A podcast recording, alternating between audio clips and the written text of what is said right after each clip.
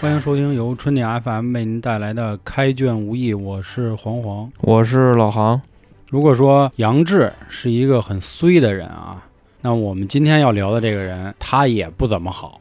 是吗？哎，我发现最近咱做水浒啊，目前已经做了几个人了，对吧？身子呀，冲子呀，是吧？智子智子呀，嗯，各种子，对对对，他们好像各有各的尴尬。我就想起一句话啊，就是说这个幸福的家庭都是一样的，不幸的家庭各有各的不嗯幸。各有各的不还幸，真是应了这句话。咱刚才我开篇啊说了一句关于杨志，如果说杨志的衰是他自己的话，那今天咱要说的这兄弟，那完全都是社会上给了他不好的一个怎么说呢启发或者是影响，对吧？嗯，咱今天的这个兄弟呢，目前《水浒一百单八将》里出现的第一个猛将，他是开篇他就出来了，哎，但是给大家留下的印象可能没有那么深，我觉着，对，不论是电视剧啊，嗯还是一些影视作品啊，对他的描述也比较少。他确实只出现在了书的前几回，但是这个人其实大家挖一挖啊，还是很有意思的。这个人呢，就是今天我们要说的嗯，九纹龙史进，史进儿。梁山好汉第二十三位。一说到这个史进啊，其实我特别的有感触，为什么呢？因为咱们小时候都去吃过那个干脆面。干吃面啊，因为要集《水浒》的那个卡片儿。对，我记着我小时候吃干脆面抽到的第一张卡片儿就是史进，就大使，对，大 大使，绿色的那个皮儿，拿着一根棍儿，哎，身上全是画儿。我当时一看，我以为说这个怎么着得前几名啊， 哎哎是对吧？ 就结至果啊少前十吧，怎么也结果一看第二十三也不错啊。也还行，但人毕竟是个天罡星，哎，你不是说你一拿出来操什么白鼠白胜的这个就太不太让老规矩谦了。儿哥什么的，不不不，谦儿哥很威风的，哎，知得道吧谦儿哥很威明白风。明白我们院儿的孩子有识谦儿的特别少，啊啊，啊那我就给大家说说我对史进他是一什么看法啊？嗯，这人啊，算是梁山上的唯一一个富二代。我为什么这么说呢？你比方说，你像卢俊义啊，嗯，人家是富一代，哎，人自个儿打下的家业。就能耐人儿嘛，，对，然后柴进呢，你看人是富恩代恩代，嗯，就是这样。你像别的，你像什么江哥呀，这个那就垃圾，这不不，江哥可江哥不不拉是筋，公务员儿，公务员儿， 对，江哥人是白道儿的，其实还好多白道儿的，然后外加上一些草莽啊、草根儿啊，就这些。嗯唯独一个就是史进，他是个富二代。史进最早是怎么回事呢？家里特别有钱，占着房躺着地，不愁吃不愁穿。然后小时候还，家大业大，哦他们有的是爸 爸。你想啊，那个朝代，你不愁吃穿，那你就得追求点精神世界的东西了。是，你看皇上是吧？不天天就研究球啊、书法 呀这一块啊哦人，家皇上主愿要意搞文体这一对块嘛，搞文体，文啊体得两开花。嗯嗯，但是咱们史进史大郎呢，是的了，就就这 么犟。嗯他要干嘛呢？那个朝代啊，这个对于美色，它确实没有过多的描写，嗯，对，除了咱们帘子哎啊，就这块儿是哎啊。躲不开的了。所以史进他那方面就没说。另一方面，唯一的精神追求就是想混，就当的哥，对，就是要当大哥，嗯，要当这个社会一个啊扛， 扛，可能是啊就是先把这个史家庄啊，还有附近这几个庄先都扛下来。嗯，然后再说别的。这个时候啊，史进每天就刻苦的在修炼，他觉着一个社会人，一个这个大流氓，必须得有两下子流氓会武术嘛，啊，谁也挡不住对呀啊，都挡不住。当他呀对他的社会道路满怀憧憬的 时我候，操，你这说的真他妈的专哎业你就甭管了，反正 你得去分析啊啊，这个心理活动什么的。这个史进啊，他就遇上了他人生中的第一位老师，但是呢，这位老师不瞒各位说啊，不怎么露脸，就确实不露脸。这人是谁呢？梁山好汉第八十六位打虎将李忠。钟哥忠哥，为什么我要强调一下是第八十六位呢？因为史进是二十三，是可说呢，他的师傅是八十六，所以你就想这李忠到底有没有能耐？另外说这个打虎将啊，在梁山上谁打死过虎？咱们松哥呗，对啊，还有嗯魁子扎死过老虎，对李忠到底打没打死过老虎？这应该是没有，因为李忠这个绰号的由来啊，就是因为他人高马大，长得宽，长得壮，其实那功夫也就没两下子。三脚猫是吧？呃，倒也不至于那么猫，反正在梁山上是不太灵。因为什么呢？李忠这人是干嘛的？李忠这人是江湖上打板卖艺的，主要的就天桥那块儿主要是吧，啊，大力差丸什哎么的，对，差不多。嗯人家主要的这个盈利模式啊，大概就是耍棍儿跟卖药，就这么一人。史进第一个就拜的他，然后呢，他就跟史进说：“说兄弟，我跟你说，行走江湖啊，不一定要有多深的功夫，嗯，但是你一定要唬人，你不一定要多厉害，但是你得让人觉着你很厉害就气儿到位，就啊，讲必须得讲话了啊，是对，吧所以说那就是有钱在链儿上，啊，对，牛然逼后在牛逼画在上。画上，啊他已经有钱了，对吧？富二代嘛我，就所跟你以说，你还真是，我这要说什么你都知道。 嗯嗯所以 现在所以就必须这个得时候，哎，就得李盘宗上了，就跟史进说，想混 OK，咱们第一步，咱们身上咱得有点画儿。咱得扎点儿，你首先你这体格子是吧，又瘦又小的，你就必须得有画儿，你得唬人，你不像我似的，我这身高马大的。后来这个史进就往身上纹了九条龙。这块儿有一个细节啊，我不知道各位思考过没有，就是他为什么要往自己身上纹龙？你像现在咱们身边这帮大哥啊，身上有龙啊，这都很正常。嗯，但是那时候可是宋代，宋代龙是代表什么？龙代表皇帝，真龙天子，嗯，他还九条啊，他身上纹了九条龙。你九说他五想之尊干嘛嘛，？那意思是那吧？估计就差不多那意思吧。但是人家功夫确实也没放下啊。实话实说，李忠教他那几招真不太灵。有这么一天呀，史进跟自己家门口正耍着呢，正有转武上转棍儿呢了是啊吧，正转棍儿呢，魔术师那个叭叭叭叭跟那转呢。我当比利呢，那个拳皇那啊个不是，这时候过来一大哥，这大哥是谁呢？东京八十万禁军教头王进。就打高球那兄弟，对，刚打完高俅，然后呢，高俅当了太尉以后，王进这不就跑路了吗？嗯跑到史家庄这边，路过这儿看见史进了。然后咱们就这么说啊，史进耍的呢，确实也是在王进眼里啊，确实不怎么样。王进这一看就笑了，王进一看，我操，这什么呀？史进就看见了，就说孙威什么意思呀？就就那流氓那套，就就就就那劲儿就拿上了啊！笑兄弟是啊，吧？对，笑笑 我是吧？办你， 挺有闲心 啊，笑我是吧？嗯，就德彪那块的。王进就说：“说兄弟，你说就您这两下子，您上屋里耍去行不行？咱别跟门口耍。说这引人笑话。当时王进那个原话不是这么说的，王进那原话是：他那么说的是吧？咱打文明仗好不好？没有没有没有，那个是 德彪，嗯你知道吗？范德一彪那个，那不是王进。王进说的是啊，说你这个就真是花拳绣腿，打个什么都不会的没问题。说但是你赢不了真好汉， 知道吧？那直接是不是那个插上肺管子里了吗？对，这话使劲就直接就搁那儿了。对那呀意思说那不行了，那咱俩得练练。说你今儿说这个，你走不了今天。嗯结果啊，跟王进就打起来了。他自己的原话啊，后来他跟鲁智深说的怎么说的呀？战不三合就被王进给拿下了。嗯一看，哎呦，真牛逼！哎，真的牛逼，然后就跟王进说说，您看您能不能当我师傅？王进一说，我这正好现在也跑着路呢，是吧？我也居无定所，那我教教你呗。然后这跟史进家一住住三个多月，就一直在教他。后来啊，也是因为王进他妈觉着就老跟人家吃跟人家住不太合适，后来他们就走了。哎，其实说到这儿啊，嗯已经跟咱们今天的主旨已经扣上了。嗯，就是史进之所以上了山，或者他也成了一个丧人儿吧，首先就要得益于他这两位师傅。啊，为什么这么说？你看第一位教的什么不好？教的文化。你说他这号九纹龙，就证明他之前不行，对吧？就是一抛妻嘛，可能说，或者说就是嗯一个特别无名小的一个小卒呃，也不至于。但是这九条龙趴身上以后是啊，就成他号了。扬名立万了。对啊，但是你说这玩意儿也不能展示出他的什么实力，比如哪怕他师傅都叫打虎将，知道是一个这武力的人士，他这一听感觉就是这哪儿来地痞呀、反正就那意 思，疯了吧？而且他那师傅就江湖地位也不高，啊你是知道人缘也不好。我跟你说啊，在鲁智深那块儿，在关西地带啊，嗯那回鲁智深其实跟史进喝酒的时候碰上李忠了，直接就给李忠给骂对了，不我给面儿呗，就一点面儿都不给。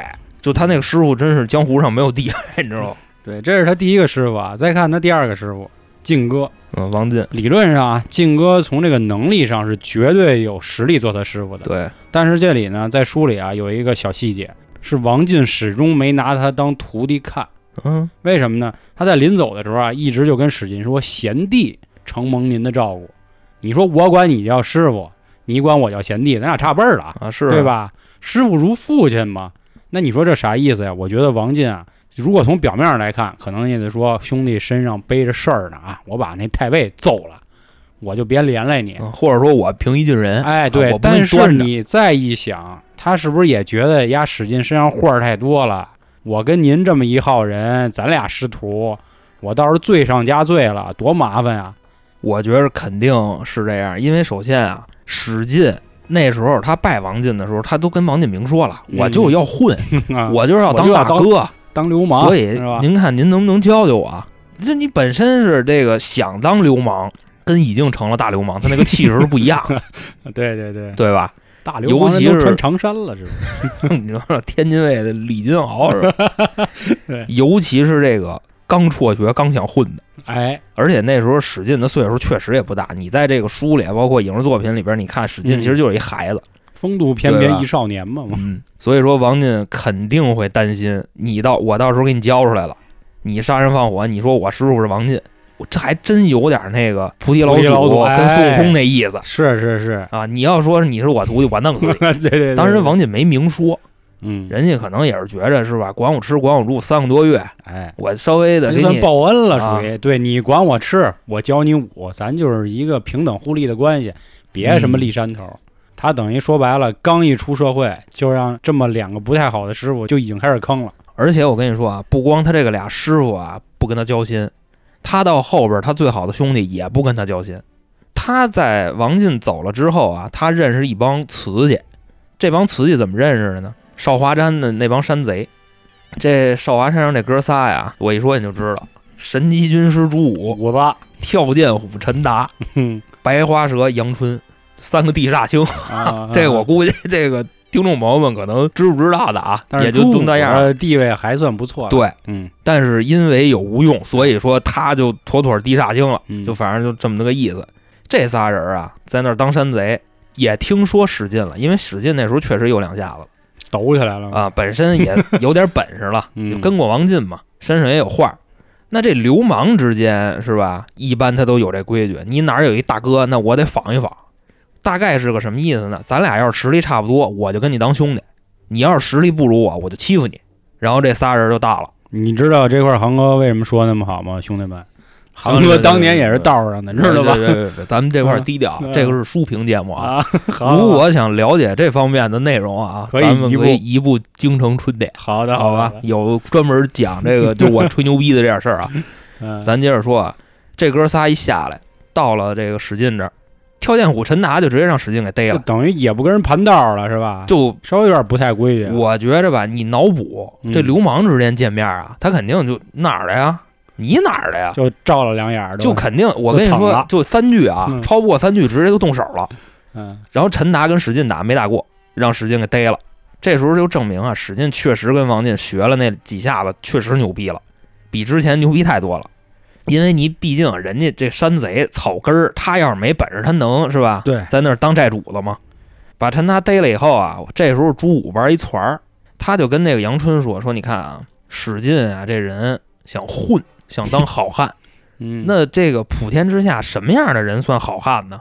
首先你得有人命是吧？哎，你得有面儿，然后最重要的一点啊，你得讲义气，我得让你知道我们讲义气，这样呢，我就不费吹灰之力，甭管我是救人也好，我还是拉拢你也好，这俩人把自个儿捆上找史进去了，就跟那个廉颇负荆请罪似的，嗯就到了，就说这个史哥 啊，狼哥，大概的狼哥狼哥， 嗯，你看你给我们兄弟逮了，我们这儿呢是吧？我们仨结拜兄弟，我们不求同生，我们但求同死。家伙，就今天是你要不你把他放了，要不你把我们俩一块儿给捞进去。 就把我们仨全剁了，是不是？大哥了，这都这都哪儿啊？哪儿啊？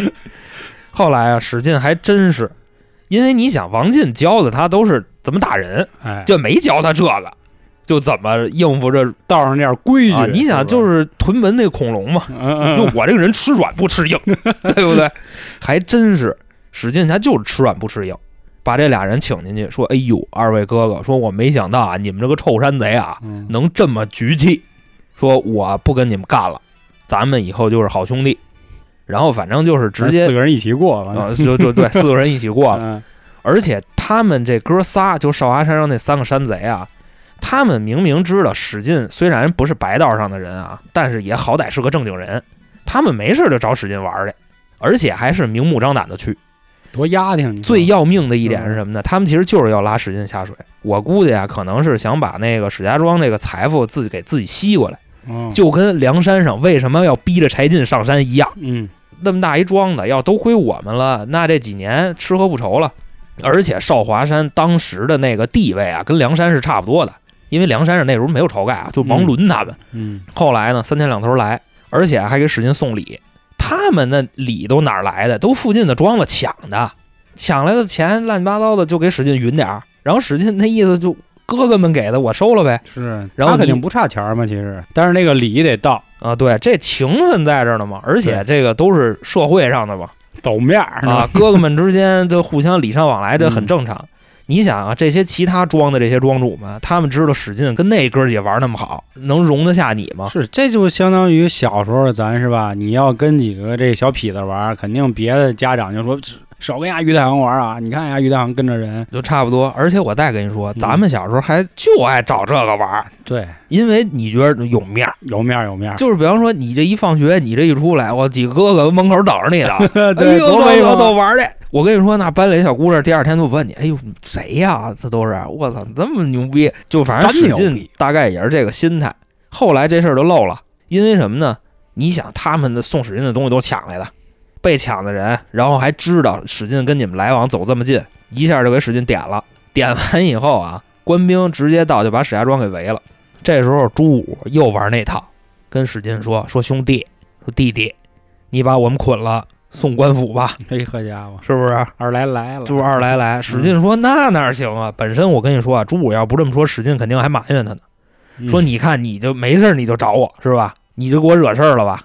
但是朱武这么一说，史进这块儿的想法全被激出来了，就直接说怎么着？说直接那那拿刀吧，咱杀杀人吧，直接就，嗯咱也甭跟他废话了，立个投名状了，就是，把官兵都杀了，然后把自己的庄给烧了。我说到这儿啊，咱们可能觉得史进还是一挺仗义的人，对吧？其实咱们大家自己想一想啊，如果你有一朋友是一杀人犯，没事儿就上你们家去，没事儿就上你们家去，然后还把警察给招来了，你说这个时候你怎么办？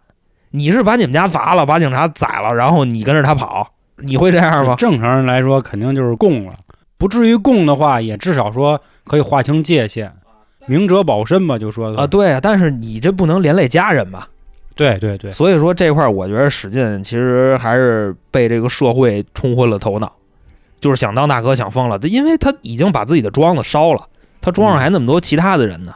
我估计这里指不定朱武啊起了多大作用呢，只不过书里没有说，哎，这多块儿损啊呀，这块儿你就自己琢磨，就这两回，两回都是我把自个儿捆上，你给我点了就是完了。啊，你史进哪见过这个呀？他哪玩得过他呀？嗯，而且朱武，咱刚才不是说了吗？对吧？他的能力非常强，只不过就是因为有吴用，所以说他没出对来。因为当时梁山宣布这一些就是什么条例规章制度吧，他大概有那么几个重要的人物，首先就是宋卢二人，然后嗯两位军师圣子跟吴用，嗯，还有两位管钱的柴进跟李应，紧接着就是他，这前几个基本上都在前十，对 吧？然后带一这个最远的那个扑天雕大概是十一啊，啊，对吧？ 柴进十，那嗯十一，所以说啊，指不定这朱武啊使了多少心眼子呢，太脏这人。但是毕竟啊，朱武可能跟江哥不那么熟，嗯嗯嗯，因为他们上梁山呀，说白了，其实还是因为鲁申跟武松，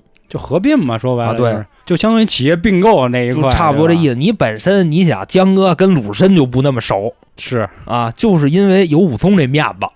然后咱接着往后说啊，史进烧了庄以后，那意思他们哥仨这算行了，但是他们有一个没想到，史进这钱没拿出来多少，不是后边碰上鲁申了吗？嗯，鲁智深又切走点儿。当时啊，朱武他们就跟史进说：“说要不你跟我们上山，咱当山贼去就得了。”史进说：“那不行，我不去，我不跟你们似的，你们是贼。”这时候，其实史进说这话的时候，他后悔了，他真特别后悔。你想，他要是不后悔，他为什么不跟着他们走啊？对不对？他说他非要去东京找他师傅，你说这是为什么？其实史进在心里其实已经后悔了。当他走到这个关西地区的时候啊，碰上谁了？申哥。嗯，申哥那跟跟着申哥正喝着呢。其实这时候啊，有一个细节，史进这时候已经挺牛逼的了，因为鲁智深听过他。这俩人一碰上以后啊，鲁智深说：“来，兄弟，我请你喝酒。”俩人一进这酒庄，鲁智深说：“说你是不是那个什么史家庄那那什么什么史大郎？” 鲁智深这块儿啊也没瞧得起他。如果你瞧得起他，你应该直接把这个号说出来。九纹龙史进吧，应该是你直接说的是什么什么史大郎，你这个他大概是一什么意思呢？然后俩人这一聊天儿，史进说：“我师傅是王进。”鲁智深哦，威风威风威风，嗯这才拿他当人儿。后来不也切了他几十两银子吗？当时我这块儿我记着我说过，鲁智深其实挺操蛋的，那个是史进跑路的钱，对鲁智深拿这钱给那金翠莲打喜儿，对，这个你在那期讲鲁智深的时候说过，嗯这都串上了吗？是是，后来史进也把这钱给完了以后，把账结了，鲁智深不睡着了吗？他自己就走了。到了东京以后啊，找王进找一圈根本没找着。后来呢，这钱也花光了，花光了，那你说空有一身本领没有钱，那他能干嘛？就抢去呗，就在这个城外边当了土匪了。后来鲁智深说他来着，因为什么呢？因为鲁智深啊，他之前是白道上的人，他也瞧不起这帮土匪，所以说他看史进当土匪啊，他其实心里也挺不好受的。但是史进那时候已经没辙了，最后最后，史进决定怎么着呢？去少华山投奔那仨山贼去。所以咱说到这儿啊，史进这人不光是师傅不跟自己交心，他的兄弟，当然我没说鲁深啊，就那仨也是玩了命的霍霍他，所以他走到这步。是，其实关于鲁智深跟史进的这感情啊，我也看过网上很多说法，也有说他们俩才是真正 CP 的。那个大家总说啊，说鲁智深跟林冲才是 CP，但其实不是，说他跟史进才是惺惺相惜。我觉着他跟武松才是 CP，操，你那可能太高傲了，一咱十说的三一前十面。四嘛，他俩。那你刚才说那块儿，他最后实在没辙了，上了山了。嗯其实他中间还有一个小插曲，刚才说到了师傅兄弟，那就不得不再提一个重要的角色——女人。人，对，女人，这得所有的都聚齐了，才能把他最后逼成了这个样子嘛。他那会儿就像你说的，他去大名府去找王进，找不着，找不着以后呢，就去当贼了嘛。那你当贼，你肯定就跟朝廷对立嘛，那可那不就那就没得说呗，那你肯定通缉犯了嘛。但是好巧不巧，他先遇到了他人生中的第一个妞儿，玉娇枝儿，啊玉娇枝啊，胶汁儿，我娇美的枝头，就哦勾有点这勾意思。芡那个的，他先碰到他，但是那会儿吧，史进也算局下人儿，可能就是因为在社会上走，虽然干了那么多傻逼事儿，但是他讲究的是什么呢？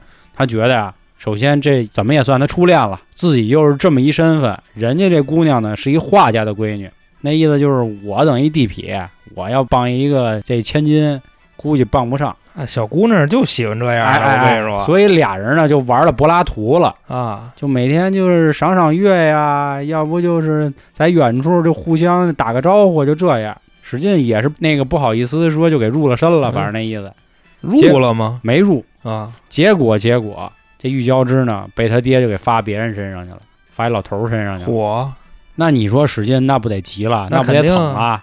因为这个，当时在送玉娇枝的这路上，给结了，哎，就爆痘了，就都给宰了。宰了以后呢，这玉娇枝啊，也是觉得说史进能对我这样，够意思了，就跳井殉情了。啊因为不是他们俩肯定没有办法再走到一起了。 我跟你说啊，其实嗯这块儿啊，这姐们儿单纯了。 我跟你说，史进身上这人命没事儿，是那倒是人家自己都不当回事儿，你知道吗？他肯定就是觉得，哎呀，你说你为了我啊对对对，杀了这么多人，那你肯定你也好不了啊，千金大小姐，她可能不懂那个就嘛不懂。对，就我其实跟你俩人都上山了，一块儿社会这一块，我跟你嗯说，是 啊，但是我估计史进够呛带他上山。你想，哎，你想，就梁山上那那 一帮是吧？吃牛肉的歌是吧？啊，你说让他们这瞅着这都给个他玩了是吧？不不不，你别说那么恶心嗯啊反正他就是那时候还没有梁山呢，那时候是少华山那哥儿几个，其实他心里也想也不是好东西。嗯也妈挺坏的，但是咱这块儿就说这姑娘啊，单纯了，嗯就这几条人命，你对于人家梁山好汉第二十三位那算个屁 呀、对吧？是是是，所以也是因为他也是伤了我们史哥心，才决定彻底就上山了。嗯，说得了，那我就去少华山，我找哥几个。就人上山，哎，心下海了，是下吧海了成下海海王了，啊海王不至于对吧？吧？就可能就是放荡了，后来不就就嫖去了吗？啊对吧？哎，你说到这个嫖啊，我跟你说，嫖都没嫖到位，因为有一句话说得好啊，婊子的情在床上，戏子意在台上，哎是这么说行吧？对，他嫖娼那地儿叫什么呢？叫东平府，在里边认识一个姑娘，然后呢，这姑娘叫什么？叫李瑞兰。当然这块儿他俩怎么耍的呀，怎么滚的，我就不跟大家多做赘述了啊，因为一个青楼女子跟和一一个土土匪头子子，什么睡法都能有。后来吧，当宋江要去打东平府的时候，这个时候啊，史进站出来说：“哥，我跟这儿有一情儿，你先别着急攻城，你让我先去。哎，我在里边儿我都给你安排好了，我们俩给你当内应。”然后宋江一看，那兄弟懂事儿啊，对吧？那你去吧。结果史进这一去就没回来，让这个李瑞兰啊直接就给点了，那意思梁山贼寇怎么怎么着。嗯直接把史进一点，史进就给逮起来了，也没回来。那江哥一看，那救人呗，那成废话 了。嗯，说这真是兄弟，我跟也你说，我们江哥这点办事儿就行。啊，绝是不对是行。我跟你说，甭管是怎么着，你只要出事儿，哥哥 救你去，对吧？嗯救完你，你就是我的人了嘛，就大概这意思。其实我估计救不救，这史进也是江哥的人，因为他本身上上山肯定不是奔着晁盖去的，你后上山的人没有奔晁盖的，对，就都是江哥的人，就大概就这么个意思。江哥一看这兄弟还是年轻，太懵懂，啊嗯太他就是妈青涩。啊，就是吃逼亏上逼当，最后死在了逼身上，我就反正就这意思。嗯然后最后江哥把史进救出来，史进这时候呢要干的第一件事儿，我猜你拿这个脚后跟子想，你也能想得 到，喝出来了。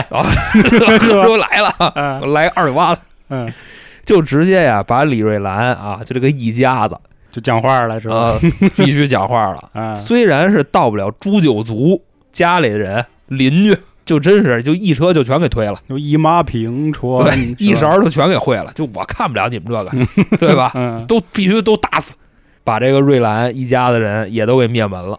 这个是史进的感情经历，所以说啊，综上所述，史进的前半生，师傅师傅不跟自己交心，兄弟兄弟坑自个儿，女人女人靠不住。啊，可说呢，哎，所以我现在想起一句话啊，就是“寒江孤影，江湖故人”， 是吧？嗯，相逢何必曾相识嗯，他真是应了这句话啊！你说，好好的一个郡后生，富二代，干点啥不行？讲混是个呗女人都会喜欢的，就跟药水哥说那话似的。江湖或者说社会给他上的这一课是啥？全给他忽悠了。你就想啊，有一天会不会是这样？这老年间的时候，史进就在这桥头上琢磨，说我这一辈子没有没有没有没有没有，他没工夫琢磨。不因碌碌无为而 那悔 个，你 听着啊，玩可差劲是吧？不是不是可差劲嗯，这过 了。啊，我跟你说，史进没有那时候。随着宋江这个征讨大军打方腊，史进直接被暗箭给射死了。啊，是我就是说那个意思嘛，就是或者我们提到说，比如他上了梁山以后，他可能也琢磨，没工夫，有一天，天天跟哥哥们一块儿。我操，哎，我觉得太我脏了。不是我再拦你，你就该跟我急了。你说说我这是一直往这个抒情这块走，你还说跟哥哥们说，你倒来也你不是来不行，你来你来，我们不来了，我你来吧你啊来我吧不来了，不来了。我就是只是替这个这个懵懂少年啊，也是怎么说呀，对他最后的一丝惋惜吧。我也是觉得他应该也是一个心思很细腻的人，他也会想到这些。月黑风高，不对不对，夜深人静，嗯，哎，总会想起篮子、枝子和其他的一些人。包括那谁，我估计他都能想起来，你知道吗？那那个翠莲，我对吧操？嗯对因为 翠莲连打我仗的是吧？是啊， 欠我好几十两呢。啊啊，而且这块儿也不能说道德问题，嗯毕竟这帘子跟申哥他也没成，都想想嘛。嗯，所以说啊，这个史进的一生特别的悲催。其实你说这个施耐庵老爷子把这样的一个人放在《水浒》的开篇，你说他想表达什么呢？